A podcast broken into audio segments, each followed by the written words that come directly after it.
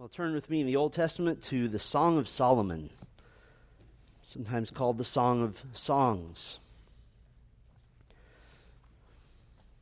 I think it's very appropriate that we sing about the holiness of God. Song of Solomon, like every other book of the Bible, is a reflection of God's ways, God's holiness, God's goodness, His righteousness. It reveals to us the will of God.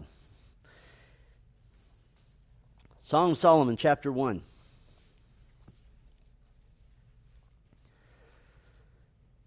The Song of Songs, which is Solomon's. Let him kiss me with the kisses of his mouth, for your love is better than wine. Your anointing oils are fragrant. Your name is oil poured out. Therefore, virgins love you. Draw me after you. Let us run. The king has brought me into his chambers. We will exult and rejoice in you. We will extol your love more than wine. Rightly do they love you. I am dark, but lovely, O daughters of Jerusalem, like the tents of Kedar, like the curtains of Solomon. Do not gaze at me because I am dark, because the sun has looked upon me. My mother's sons were angry with me. They made me keeper of the vineyards, but my own vineyard I have not kept. Tell me, you whom my soul loves, where you pasture your flock, where you make it lie down at noon. For why should I be like one who veils herself beside the flocks of your companions? If you do not know, O most beautiful among women, follow in the tracks of the flock and pasture your young goats beside the shepherd's tents. I compare you, my love, to a mare among Pharaoh's chariots. Your cheeks are lovely with ornaments, your neck with strings of jewels. We will make for you ornaments of gold, studded with silver. While the king was on his couch, my nard gave forth its fragrance. My beloved is to me a sachet of myrrh that lies between my breasts. My beloved is to me a cluster of henna blossoms in the vineyards of Engedi. Behold, you are beautiful, my love. Behold, you are beautiful. Your eyes are doves. Behold, you are beautiful, my beloved, truly delightful. Our couch is green. The beams of our house are cedar. Our rafters are pine. I am a rose of Sharon, a lily of the valleys. As a lily among brambles, so is my love among the young women. As an apple tree among the trees of the forest, so is my beloved among the young men. With great delight I sat in his shadow, and his fruit was sweet to my taste. He brought me to the banqueting house, and his banner over me was love. Sustain me with raisins, refresh me with apples, for I am sick with love. His left hand is under my head, and his right hand embraces me. I adjure you, O daughters of Jerusalem, by the gazelles or the does of the field, that you not stir up or awaken love until it pleases.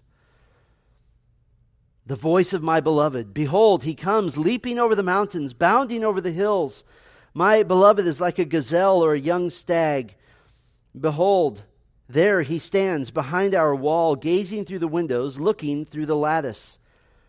My beloved speaks and says to me, Arise, my love, my beautiful one, and come away, for behold, the winter is past. The rain is over and gone. The flowers appear on the earth. The time of singing has come, and the voice of the turtle dove is heard in our land.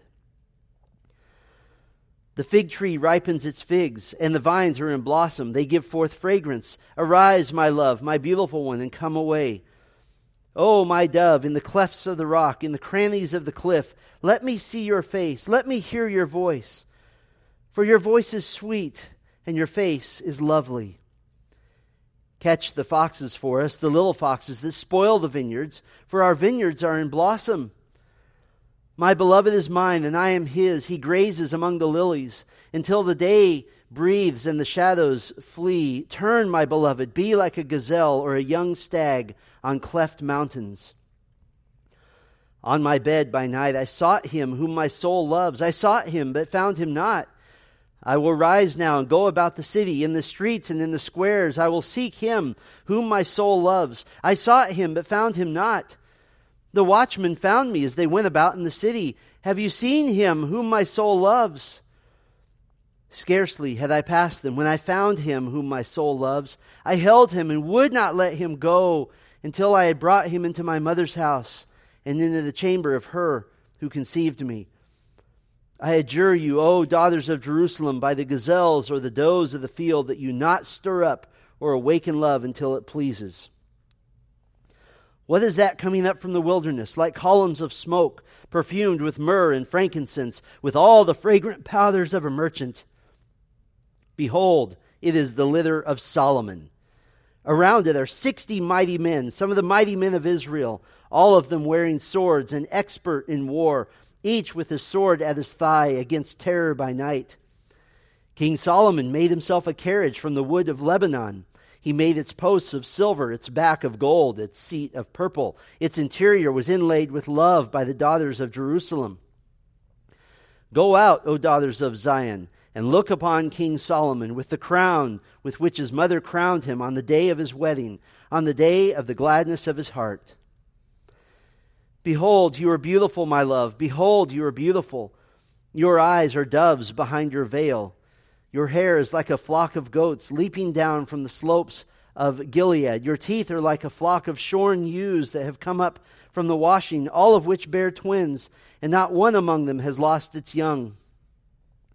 Your lips are like a scarlet thread, and your mouth is lovely. Your cheeks are like halves of a pomegranate behind your veil. Your neck is like the Tower of David, built in rows of stone. On it hang a thousand shields, all of them shields of warriors. Your two breasts are like two fawns, twins of a gazelle that graze among the lilies.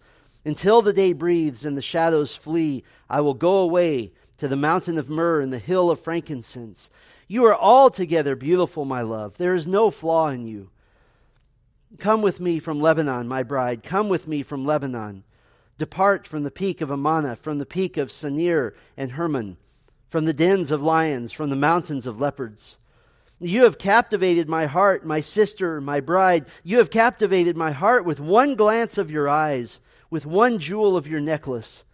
How beautiful is your love, my sister, my bride. How much better is your love than wine, and the fragrance of your oils than any spice.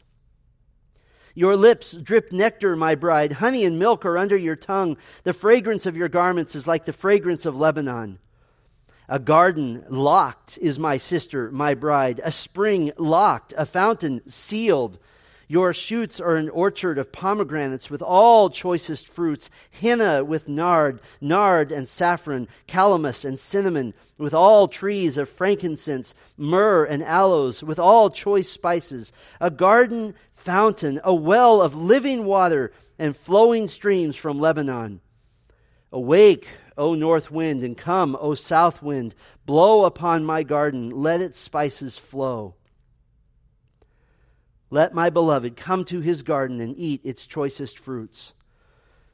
I came to my garden, my sister, my bride. I gathered my myrrh with my spice. I ate my honeycomb with my honey. I drank my wine with my milk. Eat, friends, drink, and be drunk with love. I slept, but my heart was awake. A sound. My beloved is knocking. Open to me, my sister, my love, my dove, my perfect one, for my head is wet with dew, my locks with the drops of the night. I had put off my garment. How could I put it on? I had bathed my feet. How could I soil them? My beloved put his hand to the latch, and my heart was thrilled within me. I arose to open to my beloved, and my hands dripped with myrrh, my fingers with liquid myrrh on the handles of the bolt. I opened to my beloved, but my beloved had turned and gone. My soul failed me when he spoke. I sought him, but found him not. I called him, but he gave no answer. The watchmen found me as they went about in the city. They beat me, they bruised me, they took away my veil, those watchmen of the walls. I adjure you, O daughters of Jerusalem, if you find my beloved, that you tell him, I am sick with love. What is your beloved more than another beloved, O most beautiful among women? What is your beloved more than another beloved that you thus adjure us? My beloved is radiant and ruddy, distinguished among 10,000. His head is the finest gold. His locks are wavy, black as a raven. His eyes are like doves beside streams of water, bathed in milk, sitting beside a full pool. His cheeks are like beds of spices, mounds of sweet smelling herbs. His lips are lilies dripping liquid myrrh. His arms are rods of gold set with jewels. His body is polished ivory bedecked with sapphires. His legs are alabaster columns set on bases of gold. His appearance is like Lebanon, choice as the cedars. His mouth is most sweet, and he is altogether desirable. This is my beloved, and this is my friend, O daughters of Jerusalem. Where has your beloved gone, O most beautiful among women? Where has your beloved turned, that we may seek him with you? My beloved has gone down to his garden, to the bed of spices, to graze in the gardens, and to gather lilies. I am my beloved's, and my beloved is mine. He grazes among the lilies. You are beautiful as Tirzah, my love, lovely as Jerusalem, awesome as an army with banners. Turn away your eyes from me, for they overwhelm me. Your hair is like a flock of goats leaping down the slopes of Gilead. Your teeth are like a flock of ewes that have come up from the washing. All of them bear twins. Not one among them has lost its young. Your cheeks are like halves of a pomegranate behind your veil. There are sixty queens and eighty concubines and virgins without number. My dove, my perfect one, is the only one, the only one of her mother, pure to her who bore her. The young women saw her and called her blessed the queens and concubines also, and they praised her. Who is this who looks down like the dawn, beautiful as the moon, bright as the sun, awesome as an army with banners? I went down to the nut orchard to look at the blossoms of the valley, to see whether the vines had budded, whether the pomegranates were in bloom. Before I was aware, my desire set me among the chariots of my kinsman, a prince. Return, O return, O Shulamite, return, return, that we may look upon you. Why should you look upon the Shulamite as upon a dance before two armies? How beautiful are your feet in sandals, O noble daughter! Your rounded thighs are like jewels, the work of a master hand. Your navel is a rounded bowl that never lacks mixed wine. Your belly is a heap of wheat encircled with lilies. Your two breasts are like two fawns, twins of a gazelle. Your neck is like an ivory tower. Your eyes are pools in Heshbon by the gate of Bath Rabbim.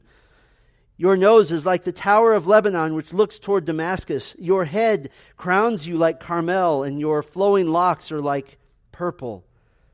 A king is held captive in the tresses. How beautiful and pleasant you are, O loved one, with all your delights.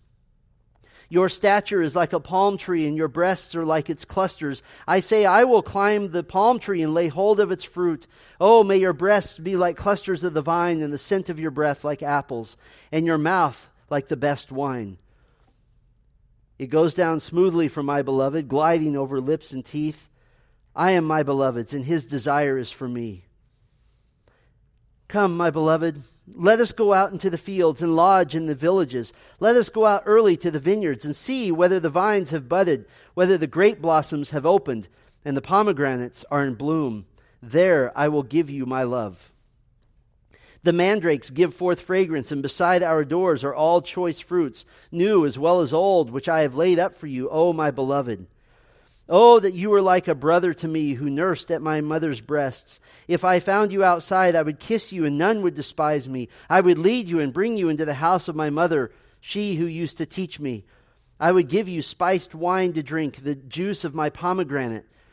His left hand is under my head and his right hand embraces me. I adjure you, O daughters of Jerusalem, that you not stir up or awaken love until it pleases. Who is that coming up from the wilderness, leaning on her beloved? Under the apple tree I awakened you. There your mother was in labor with you. There she who bore you was in labor. Set me as a seal upon your heart, as a seal upon your arm, for love is strong as death. Jealousy is fierce as the grave. Its flashes are flashes of fire, the very flame of the Lord. Many waters cannot quench love, neither can floods drown it. If a man offered for love all the wealth of his house, he would be utterly despised. We have a little sister, and she has no breasts. What shall we do for our sister on the day when she is spoken for?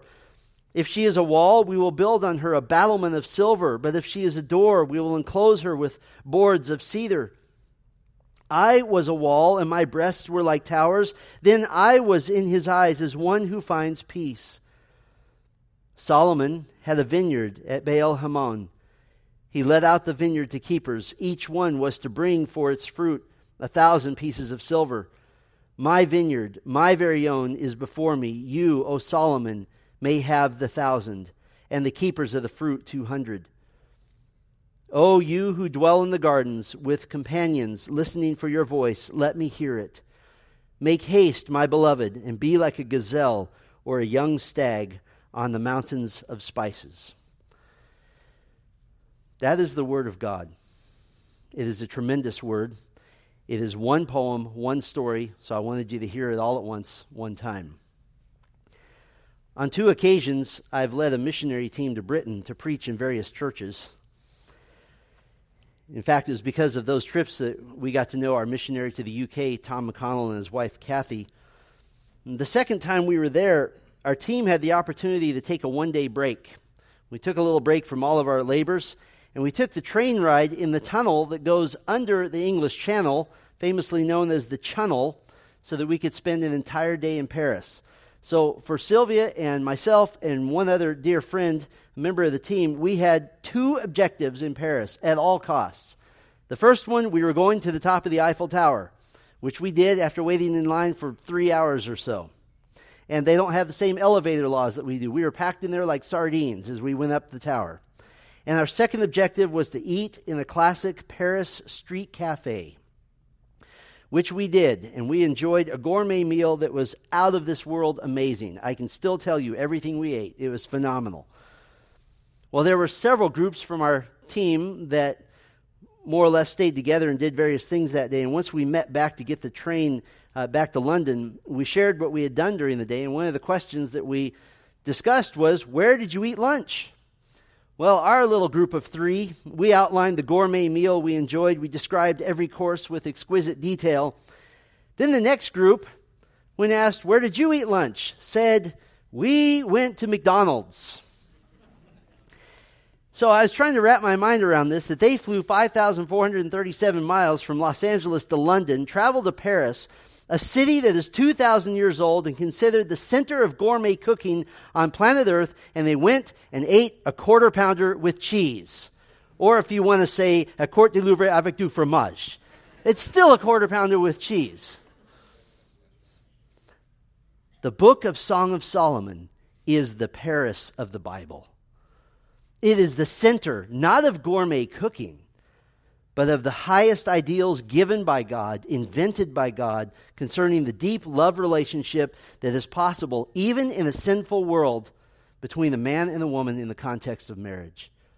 It is the Paris of the Bible. And as such, while I've heard sermon series which go through Song of Solomon in just a few messages, this is our opportunity to visit the Paris of the Bible when it comes to God's view of marriage, his invention of marriage. So we're going to savor this. We're going to take our time through this. We will be well into the year 2022 before we're done with this book. It is God's love poem to humanity. In the generation after Christ, Rabbi Akiba wrote this in the Mishnah, which is an ancient commentary of the Old Testament. He wrote, quote, The whole world is not worth the day on which the Song of, Sol- Song of Songs was given to Israel. All the writings are holy, and the Song of Songs is the Holy of Holies.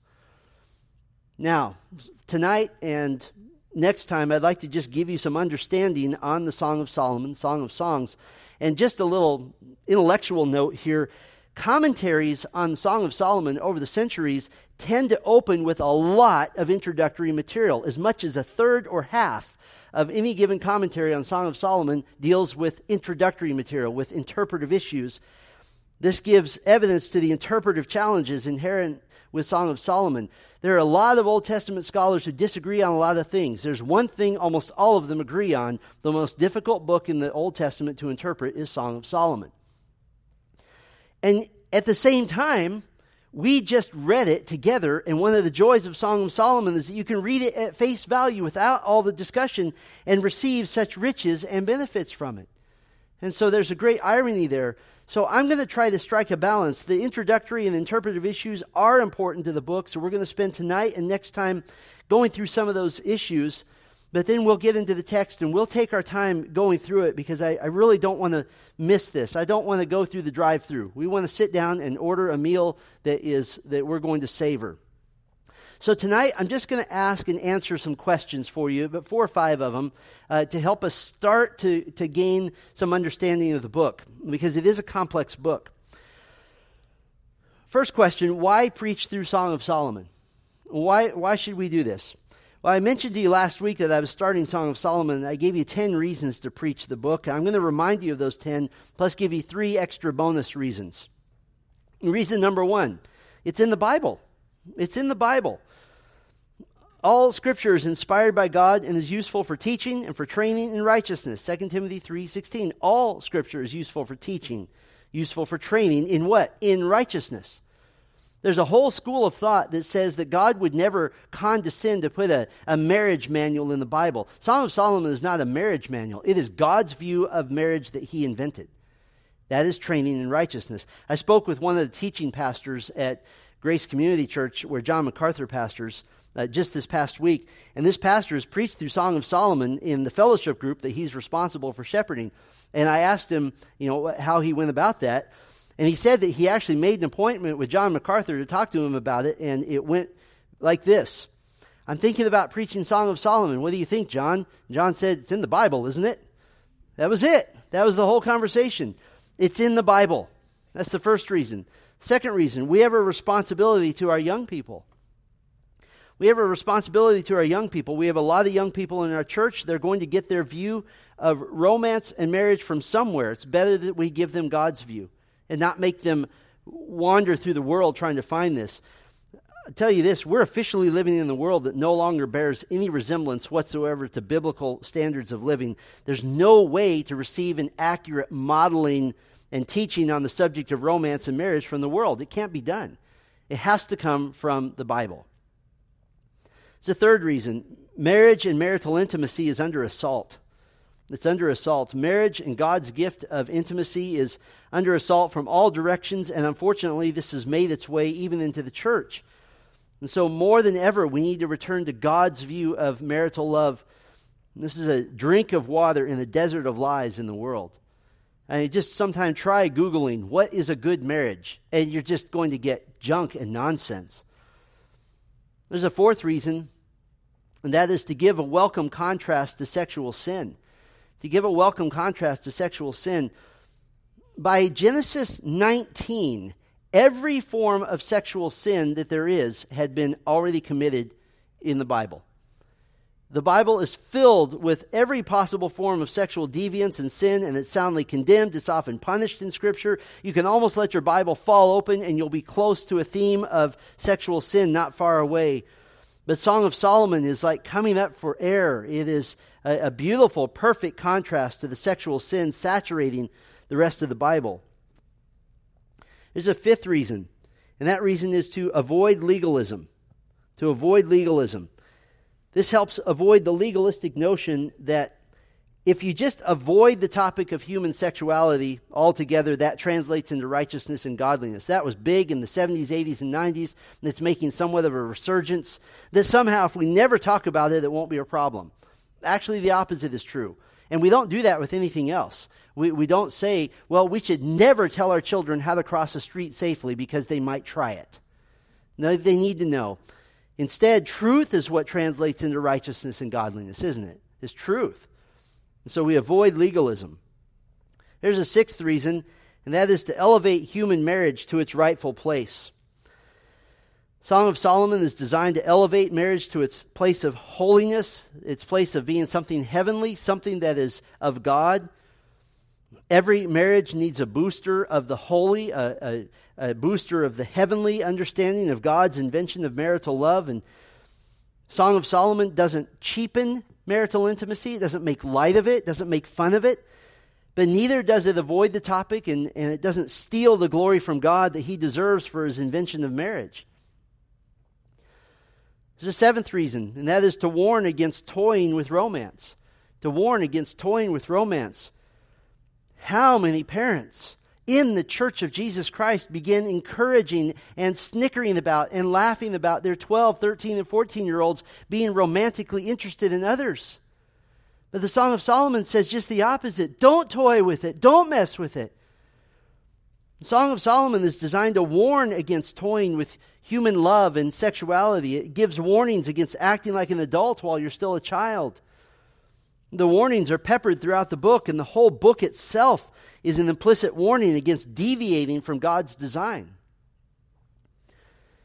There's an eighth reason, and that is to give the story of redeemed human relationship. To give the story of redeemed human relationship. Song of Solomon st- serves as the story of human intimacy in its redeemed form. The very first manifestation that sin had entered the world is expressed in the area of Adam and Eve's sexuality. Genesis 3 7. Then the eyes of both were opened, and they knew that they were naked, and they sewed fig leaves together and made themselves loincloths. That was the first expression of sin. The Song of Solomon is very much a return to the Garden of Eden. It is a welcome back. It's an expression of one area of life, if viewed biblically and combined with a redeemed life in Christ, can perhaps most approximate what it means to live in a sinless creation. It's the closest we can come in which sin hasn't marred the most glorious of all human relationships. A ninth reason is to round out the definition of human of Christian marriage rather, to round out the definition of Christian marriage. Song of Solomon helps us understand that uh, that we have to go beyond what Christian marriage is so often reduced down to one idea wives submit to your husbands as if that's the only difference between a Christian marriage and the marriage between unbelievers as if that's the only difference. No, Song of Solomon explores the deep love which underlies that submission, the deep love which also underlies the command, Husbands, love your wives as Christ loves the church. And so it goes much further than just a, a, a list of rules. And the tenth reason, and that is to challenge the current and future married to pursue their love to challenge the current and future married to pursue their love. Song of Solomon is here to challenge every married person and every future married person to a love for one another that's profound and rich and growing in richness, not just riding the coattails of a once upon a time romance. In fact, Song of Solomon traces the development of marriage over a life cycle. Did you know that? We're going to see that as we go. Do you remember that? Do you remember that you're supposed to enjoy one another and be a blessing to one another? Very similar to Proverbs 5, which admonishes a man to pursue the wife of his youth. Three bonus extra reasons. Number one, for men to better understand women. For men to better understand women. Let me tell you what the gift Song of Solomon is. It's written primarily from a woman's viewpoint. That's so helpful for us poor men to give an insight into the heart of the lady that God has given you or to the one that He will. It's written from a woman's viewpoint primarily. Bonus extra reason number two to give God glory. I've actually read and I've heard it said as well that Song of Solomon is not as important as other books in the Bible. I, I have a hard time placing any book of the Bible above another because God put it here. This must be important to us. Why? Because it's important enough to God. God wasn't embarrassed putting Song of Solomon in the Bible. He didn't say, let's just hide it between Ecclesiastes and Isaiah. Maybe nobody will see it. No, it reflects his heart for his people. That this is one of the ways that a faithful follower of God obeys out of love and out of thankfulness for salvation. It gives God glory to know and to love His Word. It, it's us saying, I want to sit and listen to what is important to you. And then one last reason, bonus reason number three, it is to point us to God's love. It's to point us to God's love. There's tremendous parallels and illustrations of God's gracious love, His tenderness and relationship with His people. To be very clear, and we'll talk about this a lot next time, Song of Solomon is not an allegory of Christ in the church, is not an allegory of God and Israel, but it certainly paints a picture of marital love that's patterned after the love of God for his people, and incidentally, patterned after the love of God within the Trinity. And as we go throughout this time, we'll try to mention various Trinitarian aspects that we see reflected in the Song of Solomon, although that's not the main purpose. So I think we have plenty of reasons to preach through Song of Solomon. Let me give you a second question. How does Song of Solomon protect us from ungodly views of marriage? How does Song of Solomon protect us from ungodly views of marriage? Let me give you an example. According to evolutionary psychological theory, the institution of marriage is based on the evolutionary foundation of survival of the fittest and you were forced to learn about this probably as a kid. And as such, marriage was part of human evolution because humans have an insatiable drive to reproduce and pass their genes on to the next generation. That if I pass my genes on to more people than you do, then I'm more fit than you are. And so marriage developed supposedly as a partnership between the man and the woman that they both are essentially making a deal in which both of their genes will be passed on to as many children as possible for the sake of evolution. Here was the basic deal the man gets exclusive physical rights to his wife as the one who will bear his children, and the woman gets provision and protection. That it's a contract. But the basis for the relationship is, is based on whether or not your personal needs are being met. One author wrote, The strength of the alliance depends on each partner's perception of the benefits and costs of continuing or terminating it. In other words, the minute you're not up up to par, I reserve the right to leave. You've broken the contract. In a long and tedious theoretical article called The Evolutionary Psychology of Marriage and Divorce, the co author go on for pages and pages. This is called Suffering for the Ministry to read this and they describe this sort of deal making and mutual benefit to marriage as very contractual in nature. And they include the factors that make marriage more useful or less useful to what they call the consumer of marriage, uh, otherwise known as the husband or the wife. But what doesn't get mentioned in this cold analysis of marriage of ostensible former apes, if someone believed in evolution, what doesn't get mentioned? Love. You can't write a scientific article on love. You can't reduce it to some sort of theory. In contrast to that, though, Song of Solomon presents the richness of a, a human connection of love that is so profound, so deep, so rich that it defies explanation. That you have to use things like apples and raisins and gardens and vineyards to talk about it. Funny enough, one of the purposes of human marriage as given by God, of course, is, is the bringing forth of children, of bringing of being fruitful and multiply. That's God's will. But interestingly, in the Song of Solomon, this couple never mentions the kids. They never mention the kids. Their love is all about the two of them. It's just about them. It is a tremendous reminder of the one flesh aspect of marriage, which is the very first official description of marriage in the Bible. Genesis 2:24 Therefore, a man shall leave his father and his mother and hold fast to his wife, and they shall become one flesh. In other words, Song of Solomon cries out, My wife or my husband is the most important person in the world my wife or my husband out of the 8 billion people on this planet, this is the one God chose for me. Out of the 8 billion people on this planet, I'm the one that God chose to love and minister to this one singular, singular person.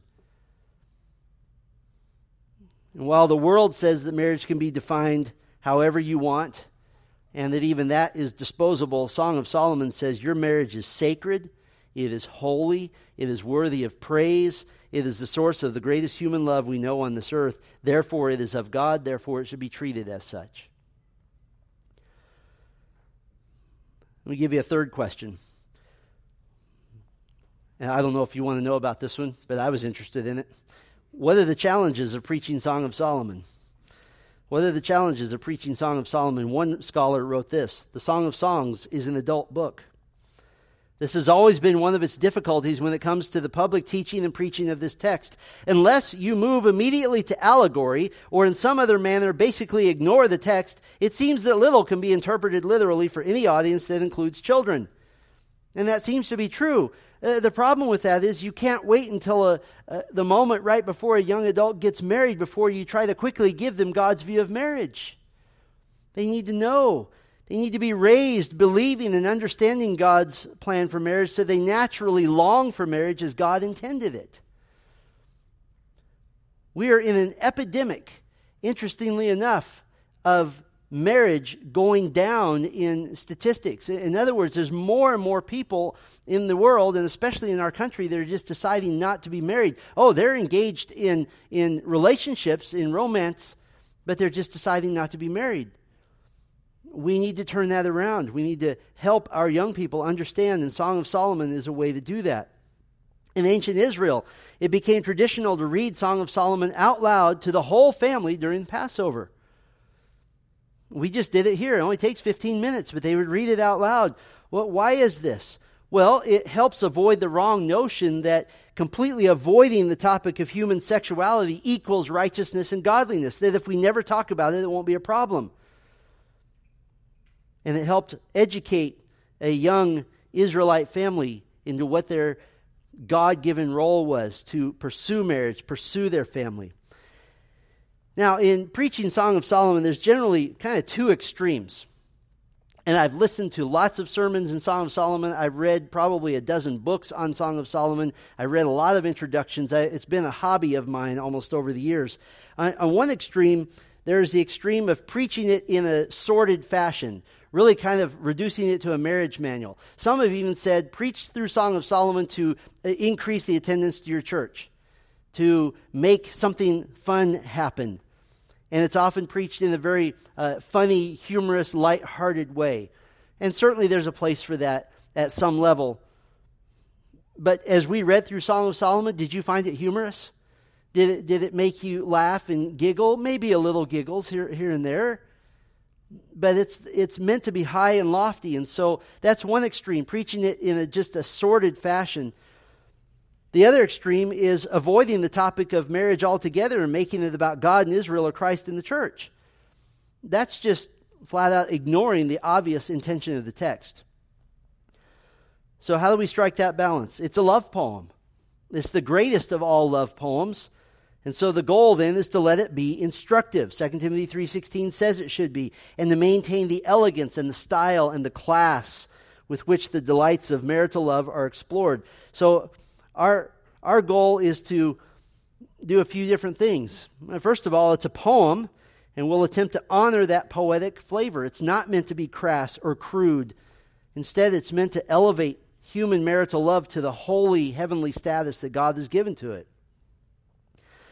It's also not generally useful to try to be really dogmatic about every single figure of speech and symbolic language. Sometimes it's helpful for understanding, and we will do some interpreting of the figures of speech.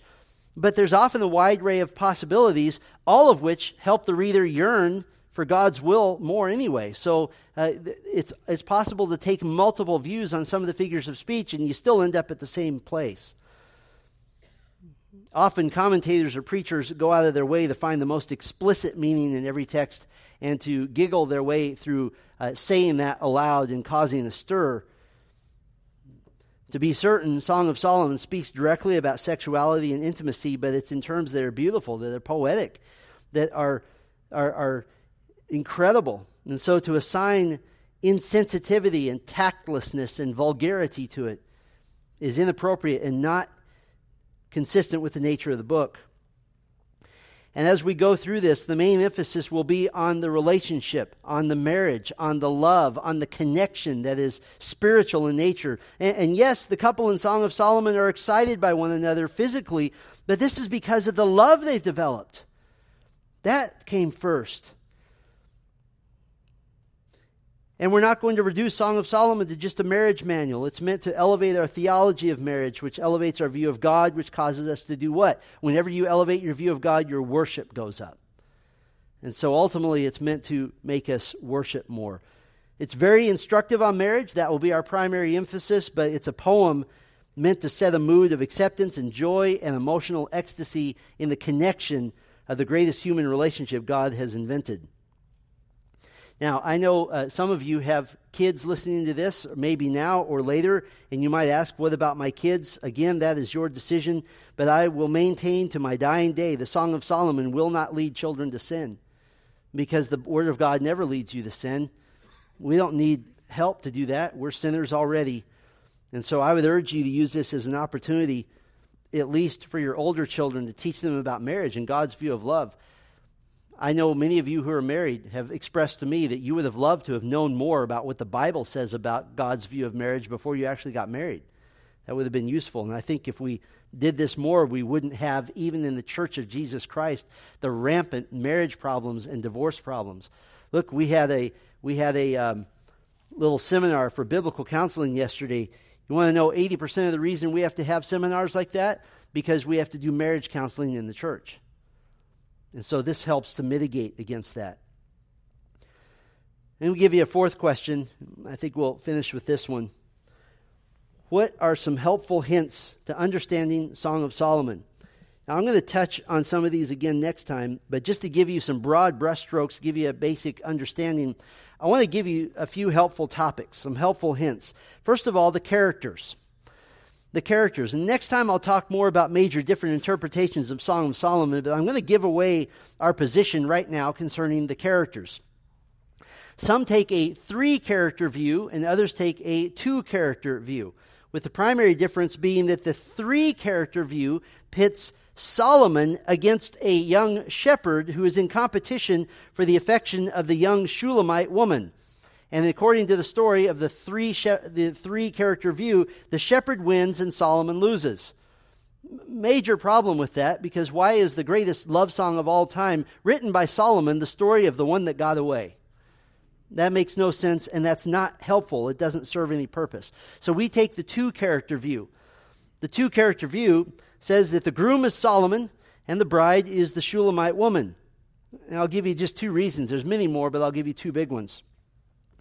Again, first, if the song is written by Solomon and he's not the groom, he's writing a love story in which he loses to another man. And there is no purpose in the redemptive plan of God from Genesis to Revelation for putting that in there. That, that doesn't make sense. It doesn't instruct us at all.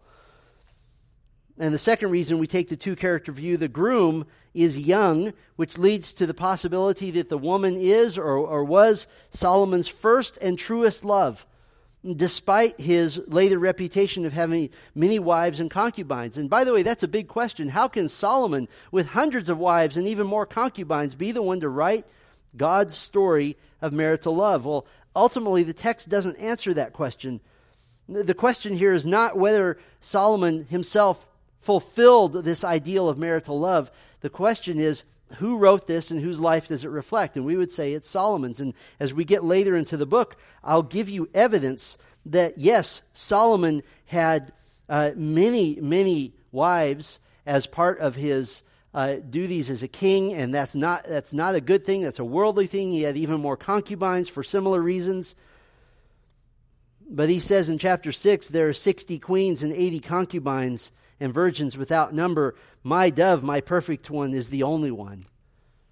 And so, in a, in a less than perfect situation, he seems to be declaring that you're my only love. And I know for us that is, that is completely beyond our comprehension, but we're not in the ancient Near East 3,000 years ago either. But we'll talk about that when we get to it. So the main characters are Solomon and the Shulamite woman. And let me give you a little interesting note here. Some scholars believe that the Shulamite woman was not a designation of a people, the Shulamites, but actually a proper name. And they give proper names to the man and the woman, Solomon and Shulamith. Shulamith is taken from chapter 6, verse 13. Return, O return, or return, return, O Shulamite, or Shulamith. Return, return, that we may look upon you. Now, if Solomon and Shulamith sound similar to you, it's because they're from exactly the same Hebrew word. They're both uh, the word that is also given to us as shalom, as peace. In, in Hebrew, it's not Solomon, it's, shalomo. So shalomo and shulamith, wholeness, unity, perfection, peace. And so it's as if they even have similar names. one more little character note Song of Solomon is a poem. It's, it's written very much like, a, like an ancient play uh, that would be put on. And so it contains the literary device, essentially, and you learn this in maybe Greek literature, of a chorus. There's a chorus, an audience to observe the developing love of Solomon and Shulamith. This chorus is called the Daughters of Jerusalem, the young unmarried women who are just living through this romance. And they're watching. And you notice that multiple times warnings are given to those young unmarried women don't awaken love until it pleases. But they're the audience, they're the chorus. Hint number two let me talk to you about the poem itself. Song of Solomon contains many elements of poetry, but the idea that's prevalent is the top, idea, top identifier of Hebrew poetry is the idea of parallelism. We've talked about this before. There's numerous varieties of parallelism, such as contrasting or symmetrical, and we won't talk about that. But basically, parallelism is what we might call rhyme of thought. Instead of uh, rhyme all the time, it's rhyme of thoughts or ideas. Uh, for example, chapter 2, verse 8 The voice of my beloved, behold, he comes, leaping over the mountains, bounding over the hills. The same thing said two different ways. Chapter 6, chapter 1, verse 6 they made me the keeper of the vineyards, but my own vineyard I have not kept. By the way, one of the interesting features of Hebrew parallel, parallelism is that when you translate it into any other language, it makes certain that you understand what the text meant because it gives you the same idea twice from two different angles. But more specifically, Song of Solomon has some classic elements of Hebrew love poetry as well. I'll just give you a few of them. There's the common theme of joy in being together. The theme of joy in being together. And as we read through Song of Solomon, that joy at times is thwarted by other forces. Her mother, her family, her brothers, friends, authorities, distance, even the weather in one occasion. The couple's always seeking to find the other and to be alone. And isn't that like our lives now, married couples? Everything conspires against you, doesn't it? The second element the poem accurately portrays the groom, Solomon, as being drawn to the physical sight of his bride.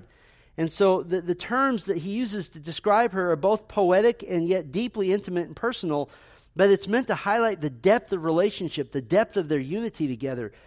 That this isn't just some sordid sexual affair, this is the result of a deep and abiding love.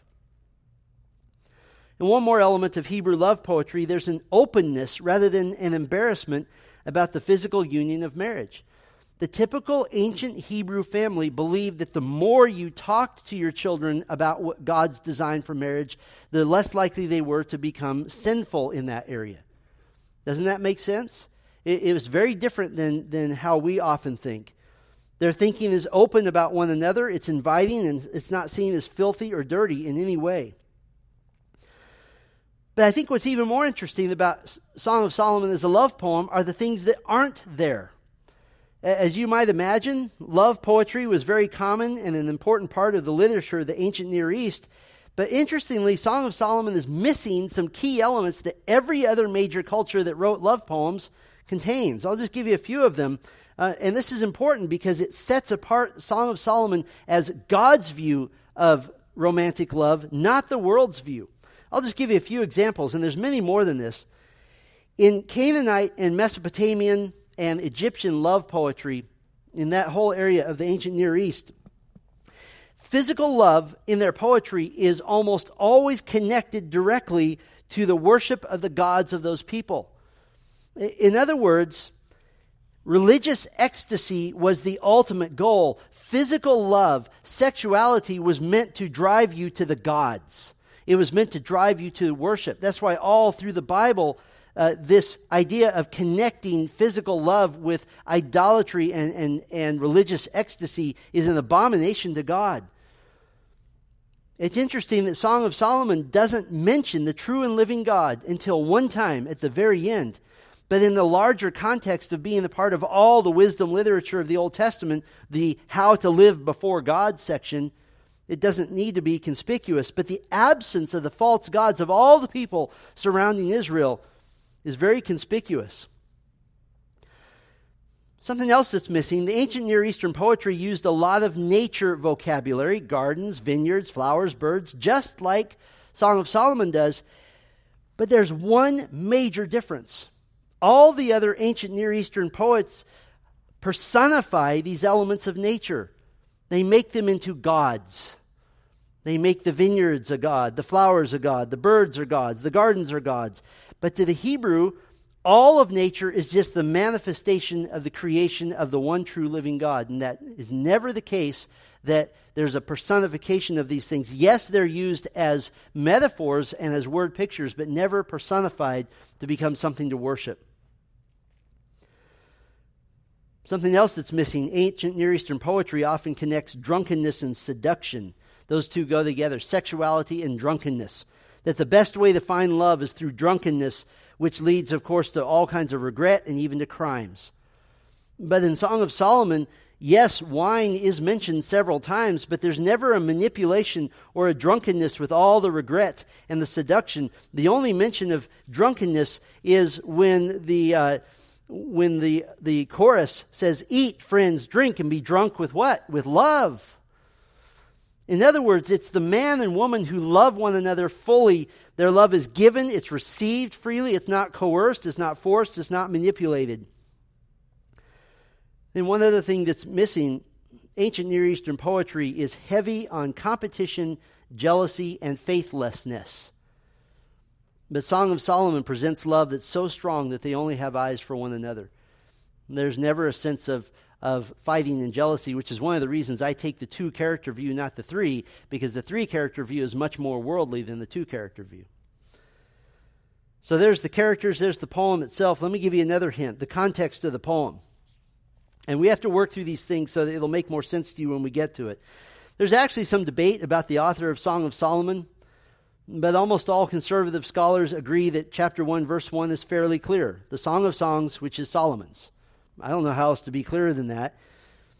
But it, it, doesn't matter, really. No matter what authorship view you take, the book was still written during the times of the kings of, the, of Israel, a, a time when faithful worshippers of God desired the wisdom of the scriptures and to follow God, those who were faithful In fact, Song of Solomon is viewed as very important to the spiritual health of the Israelites. Why? Because they correctly viewed, the faithful viewed, that if the family is right, if the marriage is right, rather, then the family will be right. If the family is right, then the clan is right. If the clan is right, then the tribe is right. If all the tribes are right, then the nation as a whole is faithful. It's not a bad way to look at the world. What about the literary context? Let's just place this where it goes in the Bible. The Song of Solomon is included in the Old Testament wisdom and poetry literature. You have the five books of Job, Psalms, Proverbs, Ecclesiastes, Song of Solomon. It's meant to be instructive, the wisdom literature, in some cases, such as Song of, Solomon, to address specific topics. Uh, Job addresses the specific topic of suffering and the sovereignty of God, for example. Uh, Psalms addresses the specific topic of worship. And so rather than just a how to guide to marriage, the, the poetry, the poetic structure gives this air of beauty and mystery to God's invention of marriage. It keeps respectability and sophistication at the, at the forefront. And just like all the other poetic wisdom literature, the, the poetic nature of it forces you to stop and kind of chew on it for a while and ask the question what does this mean? What does it mean? And I think just to be clear, just the fact that the Holy Spirit inspired an entire book of Scripture to be devoted to God's institution of marriage demonstrates the importance of this topic. The poetic grace of the book is high, it's lofty, there's dozens and dozens of metaphors and similes and word pictures, and yet it never skirts the important issue of the marital relationship as poetic literature, Song of Solomon is rich. It is the song of songs. Out of the over 1,000 songs that he wrote, this is the one that God considers the best, the very top of the top. Now, one key question in the literary structure, literary context is this a fictional story using real characters, like Solomon, or is it a real love story? Yeah, it's possible. It's, it's poetry portraying fictional characters in the celebration of marital love but the presence of Solomon leads us to, to believe that this is a true story. It's a poetic rendition of a true story. These, this isn't exactly uh, how it happened. It's not exactly um, the words that were said. Uh, they're compacted and they're contracted into, yes, the words that were said, but in ways that are now more poetically rendered. Uh, Charles Spurgeon. If you read some of his sermons, uh, he, has, he is the most published Christian author of all time because he had about a half dozen people in his congregation. This is in the, the mid 1800s, uh, taking down notes, and they would get together and compile his sermon, and they would kind of clean it up and make it sound. So you read Charles Spurgeon, you say he's the greatest orator of all time. Well, Charles Spurgeon used to stand up with essentially a three by five card and just kind of start preaching. Are the sermons of Charles Spurgeon an accurate representation of what was said? Yes. Is it exactly how it happened? Not exactly. They don't write down the, uh, oh, cleared his throat here, uh, coughed five times here. It leaves all that out. It boils it down to the very best. Is it a fictional story? No. It is a real love story. So there's the characters, the poem itself, the context of the poem. One last helpful hint, and you've already seen this in your Bible. Let me just tell you about the subtitles. Your Bible usually includes subtitles identifying the speaker, something like he or she and others, or he, she, and friends, or lover, beloved, and friends. Just to be clear, those subtitles are not part of the inspired text, but they're very helpful. And here's where we get them, so you can trust them. The translators have added these speaker identifications so that you know who's talking based on the gender and number of the Hebrew words. Uh, what do I mean by that? In other words, if the person speaking is identified by a singular feminine Hebrew pronoun, then it's the bride. If it's masculine, it's the groom, and if the speaker is a Hebrew plural pronoun, then it is the chorus. It is the daughters of Jerusalem. So, just some helpful hints for you. Well, we're going to stop there for tonight, just to give you some introductory information, but I just want to say one last thing. I have a little assignment for you, and you can make as much or as little out of this opportunity as you like over the coming months. Here's your assignment. If you are married, read Song of Solomon aloud to one another at least one time this week. I just timed it. It took 14 minutes and 30 seconds. If you're in the stage of life where you would like to be married, read and pray through Song of Solomon this week, asking the Lord for help and patience and for his will. If you're not in the stage of life or desire to be married, read through and pray through for increased wisdom and understanding for God's will for marriage. Why is this? Because the church is the pillar and foundation of the truth. And part of your responsibility is to be a carrier of this knowledge of the Word of God. And I promise you that the Lord will give you an opportunity to use that knowledge. Uh, listen, I've, I've heard it said that you can't do marriage counseling if you're not married. I don't believe that. What do you need to do marriage counseling? You need to know the Word of God. And I've actually seen unmarried believers do some very good marriage counseling because they point married couples back to the Word, which is what the best marriage counseling is. Now, I will commit to every week give you assignments at the end of every message because I want you to be able to take this and apply the Word of God to yourself and take advantage of the opportunity. And I'm praying for the testimonies of God's work among you and sanctifying and redeeming our understanding of something that has been so twisted and so torn apart in our world. We want to see redemption of marriage first in the church, and then that will be an attractive feature to the lost to say, I want what you have, and that comes only through Christ, only through the cross. Amen? So there's our, our first little uh, dive into Song of Solomon. Let's pray for just a moment. Thank you, Father, for listening ears. Thank you for um, those who are here and listening, those who are listening online. Lord, even now we pray for those who are in the stage of life not yet married but desire marriage. We pray, Lord, that this would be a focal point of prayer for them, not to make them feel bad, but to give them hope and to give them joy and to give them a, a, a view toward the future. And Lord, for those who are married, I pray, God, that this would be a time that would be rich for us to make us more like Christ, how Christ would want us to live in the home, how Christ would want us to reflect his holiness and his righteousness. We thank you and praise you for this time we've had. In Christ's name we pray. Amen.